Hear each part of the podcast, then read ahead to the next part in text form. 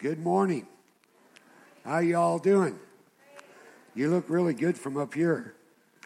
I can't see any blemishes whatsoever. Well, if you got your Bibles, turn to Ephesians chapter 2. And we want to share a little bit from this text this morning. Powerful scripture. And I want to talk about what we sometimes call acts of God. And we live in a world where when something happens that we don't understand or we can't explain, we blame God for it. And most recently, we've been seeing on our TV screens the story of what's taking place in Fort McMurray and the tragedy there and how it's affecting so many lives. And I understand the insurance company just declared that it wasn't an act of God. I don't know how they figured that out, but there are some acts of God, and they come from his heart. And, of course, in our Bible, in the Old Testament, we have many stories of acts of God, like Moses is trapped between the sea and Pharaoh's army, and on God's instruction, he stretches out his rod over the Red Sea, and the act of God parts the Red Sea, and many thousands, millions maybe, cross over onto dry land. We heard just a couple of weeks ago as Pastor Ben was sharing about the Jordan River overflowing its banks. The priest stepped into that river, and an act of God stopped the river, and they crossed over on dry land. These are acts of God. There are many acts of God in the Old Testament, things that God did that were impossible. And the text this morning that we're looking at in Ephesians 2, we're going to broad stroke the whole chapter, but we're going to take a look at a key text, chapter 2, verses 8 to 10. And it reads, "For by grace you have been saved through faith, and this is not your own doing. It is the gift of God, not a result of works, so that no one may boast. For we are his workmanship, created in Christ Jesus for good works, which God prepared beforehand that we should walk in them." This chapter is an incredible chapter. I said to Pastor Ben, the problem with this chapter is not enough, a lack of material, it's too much material. How do we actually get through it? And I ran over time this morning, and so I'm going to try and kind of numb it down a little bit and get it into the time frame. The real acts of God are in the realm of the impossible. They are for all eternity. When God does something, it's done. They cannot be annulled or improved upon or decreased. They can only be embraced or rejected. They have their start in eternity. They're implemented in time and space, and they reach their full purpose in eternity. So I want to read the whole chapter so we get the scope of what we're going to talk about this morning. So beginning with verse 1, chapter 2 of Ephesians. "And you were dead in the trespasses and sins, in which you once walked, following the course of this world, following the prince, the power of the air, the spirit that is now at work in the sons of disobedience, among whom we all once lived." It's interesting that Paul includes himself at this point in the text. "Among whom we all once lived in the passions of our flesh, carrying out the desires of the body and the mind, and were by nature children of wrath like the rest of mankind. But God, being rich in mercy, because of the great love with which he loved us, even when we were dead in our trespasses, made us alive together with Christ. By grace you have been saved, and raised up with him, and seated with him in the heavenly places in Christ Jesus, so that in the coming ages he might show the immeasurable riches of his grace in kindness toward us in Christ Jesus. For by grace you have been saved through faith," as we read earlier. I could preach for hours on this text, but I've heard it said that the mind can only retain what deceit can endure. You obviously have heard that before because you've laughed very mildly about that, or else you just didn't get the joke. I will not do this text justice today. I will broad stroke some highlights in it, and by way of remembrance and reminding, I'm not giving you something new this morning. I'm bringing to you a reminder of who we are in Christ Jesus. And as we work our way through this, it starts out in verse 1 with the dead. It starts out with the dead. Now, the dead have no capacity to help themselves. Dead is dead. Amen? We got that? Dead is dead. What I mean by that is that dead is dead. It's really dead. It's nothing it can do. And you know, when you look at Fort McMurray, you look at the pictures on the screen, you look at houses that once were that are dead. It's just all collapsed in on itself. It's all melted. It's destroyed. And while families may have pictures of what once was, it is no more. It's dead. So dead is dead. Now, in 1997, my mother, may she rest in peace, died of a brain aneurysm. She was gone in 5 minutes. We went home for the funeral. The family gathered around. And you know what we do in our culture? We dress dead up. I mean, we really dress it up. We put it in the favorite dress or suit, and we put makeup on, and my family were there, and we're all there together in the funeral home, in the casket. You know, it's halfway open, and we're looking at this dead person, my mother. And the family is saying, oh, she looks so good. She looks so much like herself. And I want to scream, she's dead! It's absolutely horrendous. It's horrible. It's a bad thing. It's death. She's dead. That's not my mother. My mother was warm, embracing, loving, someone you could share your heart with. No judgment. She was the glue that held her family together. She was the only good thing among us. And she was dead. Now, dead is dead. I want us to get that this morning, that dead is dead. I've never seen anybody put themselves into a casket unless they were just practicing. And sometimes with my kids, I would lie on my bed and I'd put my hands like this and they'd come in and say, Dad, what are you doing? I say, I'm practicing. Seriously. Because dead is dead. It can do nothing for itself. It is just there. People put many things in caskets, but it is dead. They found King Tut's tomb 2,000 years later, and he had a whole army in his tomb with him. And it was all dead, because dead is dead. You can't do anything. And in our deadness, we were given over to the course of this world. We were on a course we could not get off of. We were under the power, the scripture says, of an evil warlord, a prince and power of the air, the spirit of control, of fear and intimidation. We were given over to disobedience to all that is good, carrying out the desires that emptied us further and left us more vacant. The scripture says we were children of wrath, meaning that we had lost our purpose and had become something entirely different than what was intended. And we were dead, and we couldn't help ourselves. And there was no way out of our predicament. Even though we did all kinds of things, and still people do all kinds of things. And I'll tell you what, Satan wants you empty. And he will get you to look into your deadness and look into your brokenness and try to find some life in it. And he will want you empty.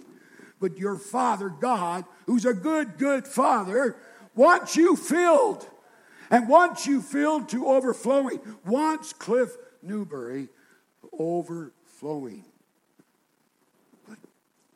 How does the dead overflow?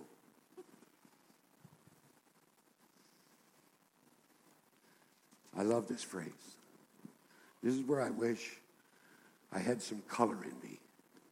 I wish I had some African DNA. But God. But God. It says, but God. But God, do you appreciate that this morning? That God needs nothing. He is all sufficient. But he puts a but in front of his name. It says, but God. Wow. If I was a black man, now I could say, but God. I said, but God. I tell you, brother, but God.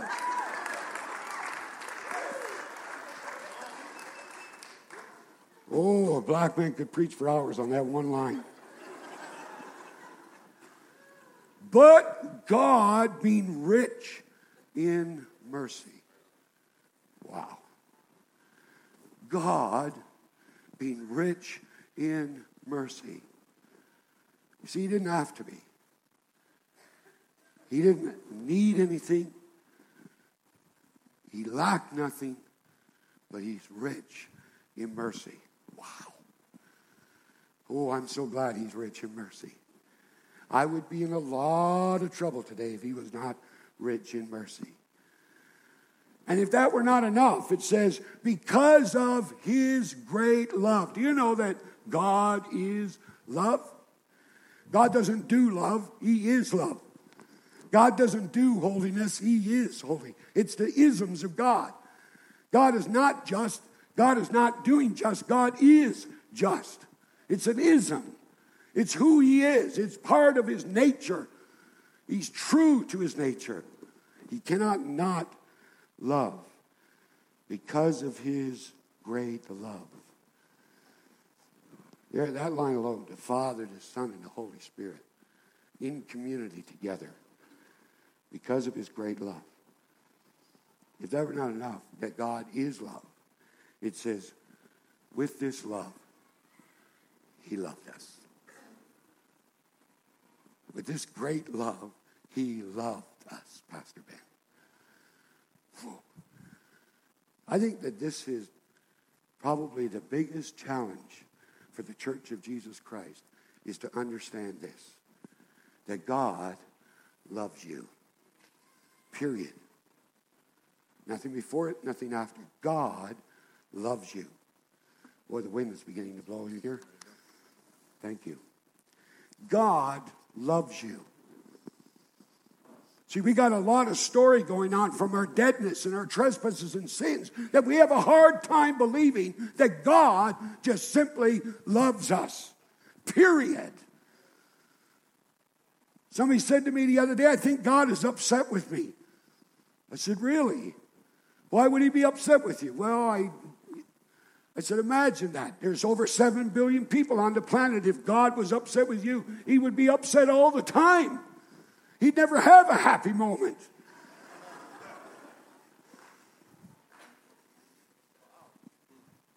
God loves you.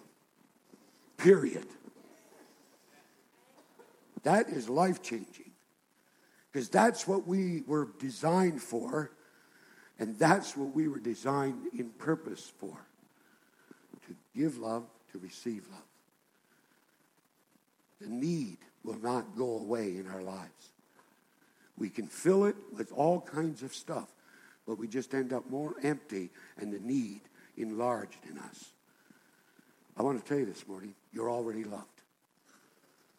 You're already loved. He loves you. With which he loved us. And when did he do it? When we had it all figured out? When we had it all, when we were doing, no, even when we were dead. Now, dead is what? Dead. Whoa, we're getting this. Dead is dead. And when we were dead, when we were a mess, when we were in rebellion, when we were snubbing our nose, when we were trying to find our own way out of our mess, he loved us. That would be good. I'm married 35 years. It's so good to know my wife loves me. I've caused her a lot of pain. Life hasn't been easy for her. But she loves me. There's nothing like knowing you're loved. It's powerful. It is powerful. And when we have relationship that is healthy and strong, we know that we're loved and we're accepted. It brings freedom. And the Bible says, and the song we just sang, is that he's actually more intimate than lovers.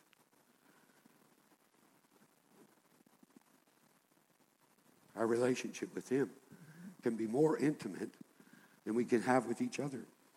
So if that were not enough, that he loved us, here's the next thing it says. He made us alive together with Christ. Now there's some overarching themes in the book of Ephesians. Number one in there is with a view to. I think it's in there 3 times. God saved us with a view to. Another phrase that's in there, a statement that's in there, is the word together. It appears repeatedly throughout the book. Together. Together. Together. And another one that's in there is in the heavenlies. The heavenlies. So he's made us alive together with Christ. Colossians 2:12. Raised us with him in the powerful working of God.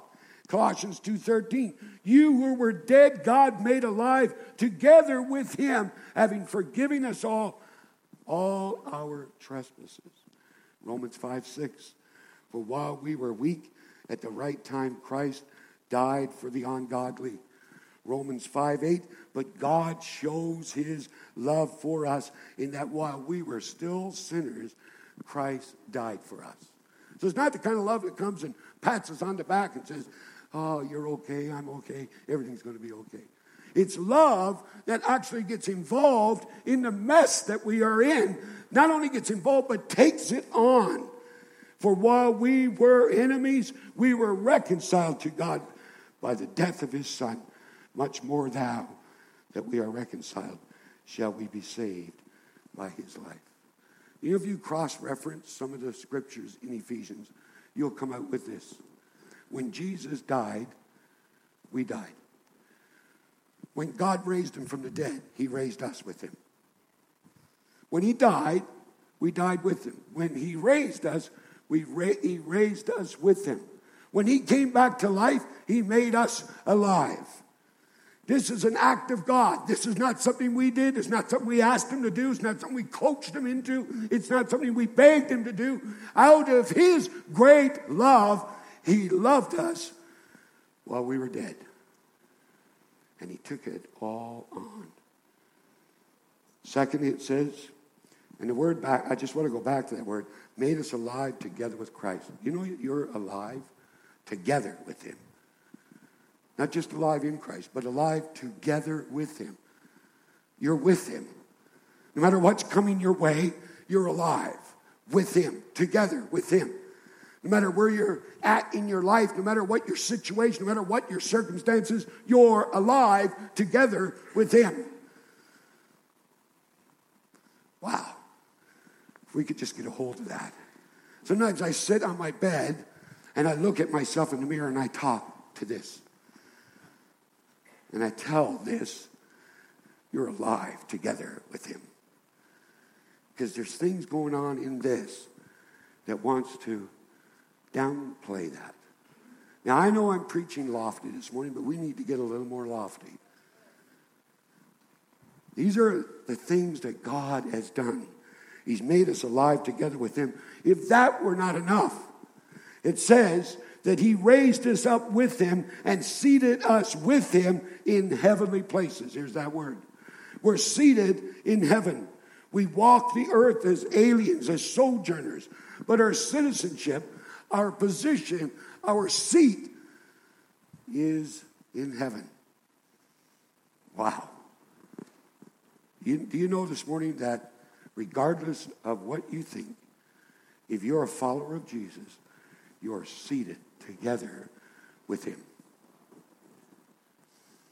I have a chair in my house Matter of fact, I have two of them, two different rooms. They're remote control. They remind me when I sit in them and I push that remote button, and it goes all the way back.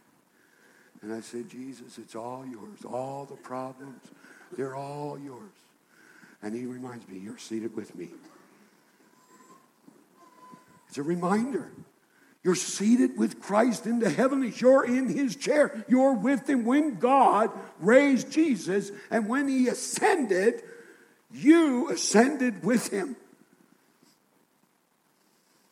Doesn't feel like it always, but that's the truth. That's the act of God. That's what God did for you and for me. He seated us in the heavenlies. The devil doesn't want you to believe that. I'm convinced that this is the stuff the church needs to get a hold of. I'm convinced that when we get this into the very core of who we are, we'll become unstoppable.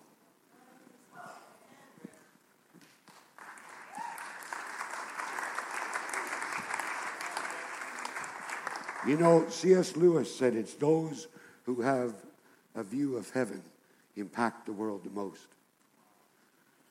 And you're seated. Pastor Ben preached it in chapter 1. He has blessed us with every spiritual blessing in the heavenlies. And then chapter 2, I'm in, he seated us in the heavenlies. So if we can't have a view of heaven, who's going to get it? Those of us who are seated with him. Wow! I'm seated with him. Is life hard? Yeah. But I'm in heaven. I'm in heaven. I think Tony Bennett sings that song. Seated in heaven. We don't walk according to the ways of this world. We're not going to be drawn back into the deadness again. There's no life in that. The enemy wants to pull us back. The enemy wants to draw on script that we have in our lives that we haven't allowed him to edit. We haven't allowed him to take his white out and white it out in our lives. And the enemy comes and he says, yeah, really, you know, you're just so-and-so from the other side of the tracks. You're Cliff Newbury, Harvey Newbury's son. We know all about you. Yeah, but I'm seated. I'm made alive together with him. And I'm seated in the heavenlies with him. Who defines me now? He does. I'm alive to be alive. I'm alive to be alive. You know, dead is dead. Alive is alive. Can you say that? Alive is alive. Yeah, alive is alive. You are alive. Even while you sleep, you are alive. Jesus said, even though you die, yet shall you live. Mary said, do you believe this? I am the resurrection and the life.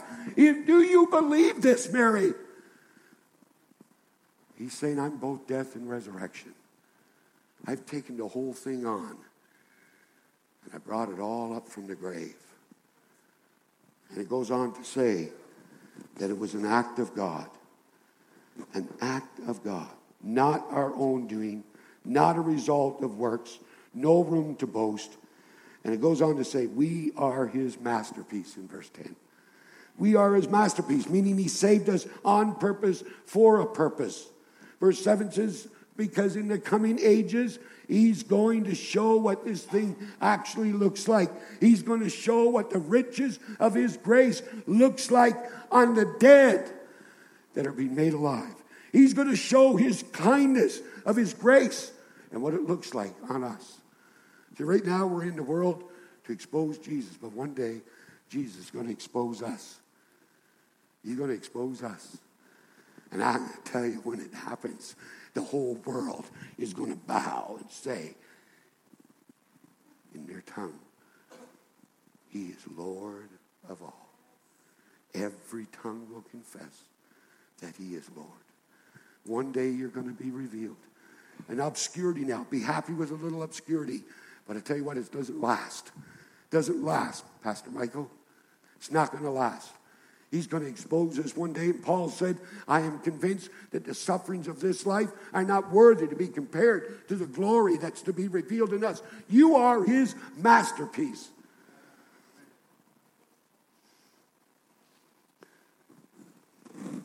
Let me tell you a story. We love stories, right? So before my father died, he gave me his violin. He was a fiddler. He fiddled around with the fiddle.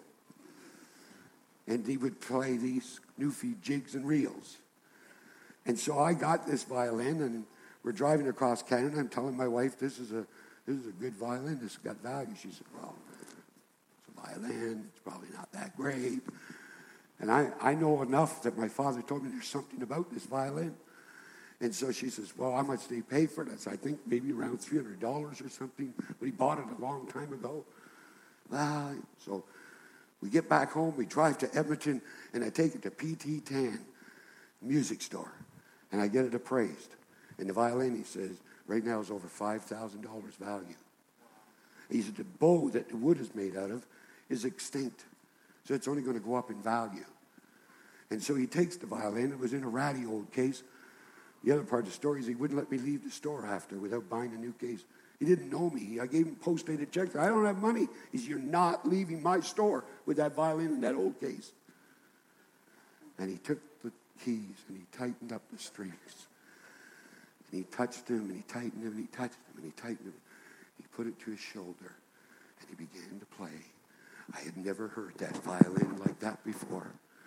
I tell you, something inside of me when I heard the music in that little instrument begin to resound and come out of it, I didn't know the music was in it. And he, with the master touch, showed me it was a masterpiece. Something inside of me percolated up, and I got a knot. I couldn't talk. I couldn't say anything. My wife was there looking at me, and I'm wanting to say, but I can't say, I told you. You're his masterpiece. And he wants to take his bow and he wants to place it on the string of who you are and begin to play. Will you let him play? Every instrument that they played on this stage this morning was designed with a purpose. You're saved on purpose for a purpose. When we divorce purpose from design, we do a great injustice. You know the sad part about my violin story? I can't play the sucker. It sits in a case up on a loft. Get your guy, maybe he can play it. Make me cry again. You're his masterpiece. He loves you. He's bestowed that love on you. He didn't ask you. He just did it out of the sheer kindness of who he is. And he says, one day, I'm going to show the whole universe what I've done. But in the meantime, we can embrace it. Made alive with Christ means that we'll not be the same. Means that we'll embrace our purpose, and our purpose is not just our career.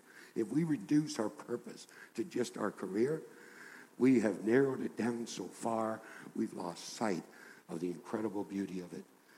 The purpose is that we have been raised up, seated with him. And when you're seated with a king, you start thinking like a king. You start acting like a king. You start speaking like a king. You start believing like a king. It's a journey, but that's what we're embracing. And the more we embrace that, I'm convinced that in bringing the kingdom of God to the world, this is the key elements to doing it. Is to know that God loves you. He's made you alive. He's seated you with him in the heavenlies. And when we get in a place of deep intimacy with him, wow, the music will begin to play. And the people will begin to dance. And the kingdom of God will come in all its beauty. I'm moving along because my time, I got 5 minutes, Pastor Ben. How am I doing? You pleased with me? You proud of me, Pastor Ben? I want to make you proud. Let me give you an illustration. The really good actors are the people who are able to get into the character that they're acting to the point that you think they're actually that person. That's what makes a movie. That's what draws you into a movie. When a poor actor is doing the job, you're not drawn into the movie. You get drawn in because the actor is so good at portraying the character that they become indistinguishable from the character they're portraying. 2 Thessalonians chapter 2:13 says that God's word and God's spirit work in us and performs in us to the point that as it happens, my character and his character becomes indistinguishable. Isn't that good? All more reason to embrace him and hold on to him like Jacob and say, unless you bless me, I won't let you go. Here I am. I'm not going anywhere else. I need to know this in the very depths of my being, that you love me, that I'm made alive with you, and I'm seated with you in the heavenlies. So we have a top-down view, not a bottom-up view of our lives. Wow. You see, the more you become like Christ, the more you become you. It really is. Christ is not going to diminish who you are. He's going to increase who you are. David said, I am fearfully and wonderfully made, and my soul already knows this. How do I get this lined up with where my soul is at, so that my soul can embrace the outside story that's going on the inside? And when we do that, we become more of who we are. Because he goes on to say, and we're coming to a close, if you can believe it. He saves us individually, but we're reconciled to God in one body.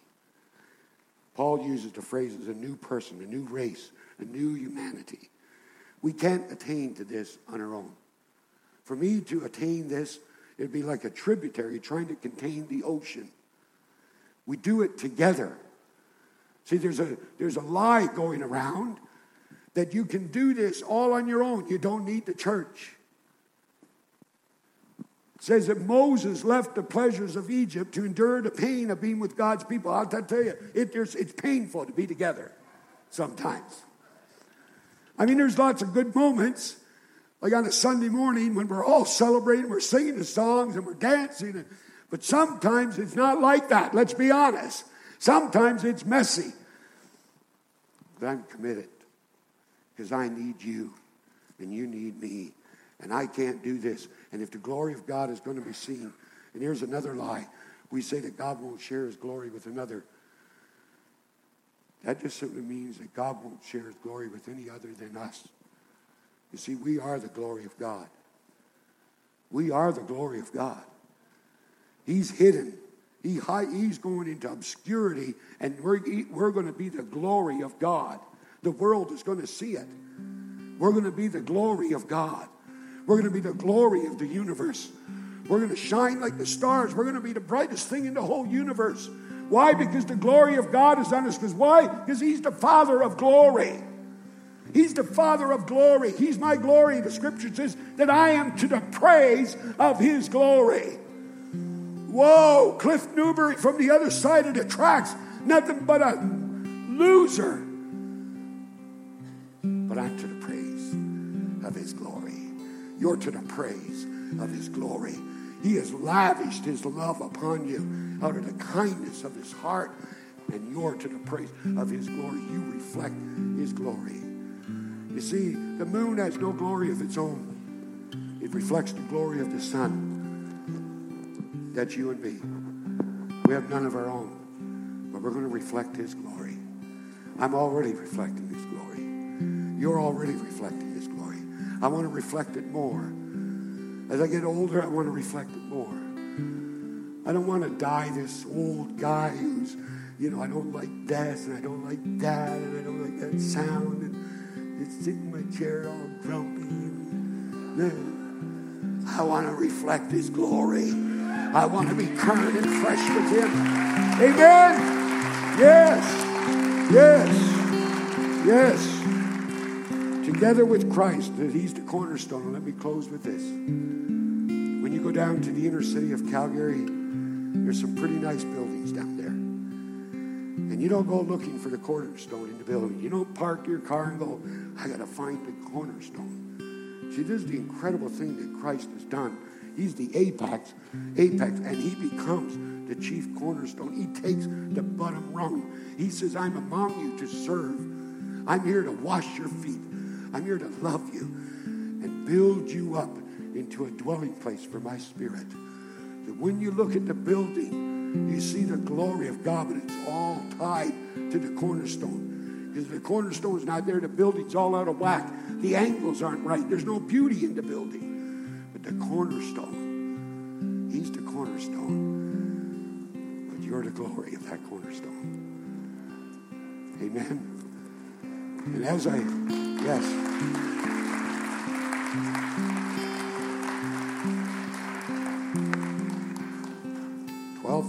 As I close this, I just want to put an advertisement in. June 11th, Terry and Melissa Bone are going to be here about emotional health. This is one of the ways you can embrace that God loves you, that you're raised up and seated with him, is to come and get healing in your emotions and let God transform you into the incredible purpose he has for your life. Amen. Pastor Beck, where did he go?